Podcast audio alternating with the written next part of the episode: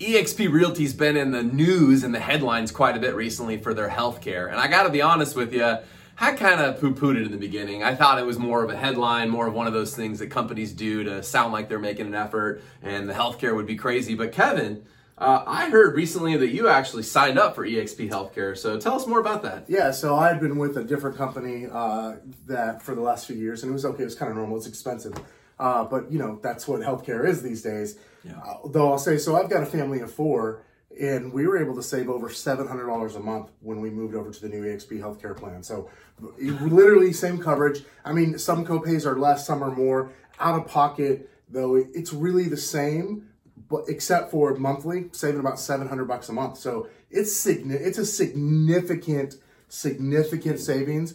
I did the same thing. I was kind of like, oh great, they're coming out with healthcare. Who cares? Yep. And then I decided, you know what? I gotta I gotta look for new plans. I don't like what I had, um, and I want to see what else is out there. So I, I did. I explored a few options, and then I decided to explore the EXP option. And boom, what do you know? Savings. That's incredible. Obviously, that's one person's experience. We can't yeah. speak to everyone's, but at the end of the day, I think a lot of people look at EXP and they go, "Okay, virtual brokerage. I like where it's going." Yeah. And but you know, why, some people I've heard people say, "Well, why do you have to pay so much if it's virtual?" Right? Well, when you factor in the fact that there's stock, when you when you when you factor in healthcare, when you factor in the revenue share plan, when you factor the education that's given here at EXP, the support that you have, like you get what you pay for, right? But pretty quickly, you can take a sixteen thousand dollar cap at EXP and cut that in half when you save $8,400 a year on your health care. Yeah. And that's before you even factor in the stock and the Icon Agent Awards and the revenue share and all the other great support that helps you close more houses. So if you're out there exploring EXP, uh, you deserve to, to reach out and talk to us a little bit more about our personal experiences.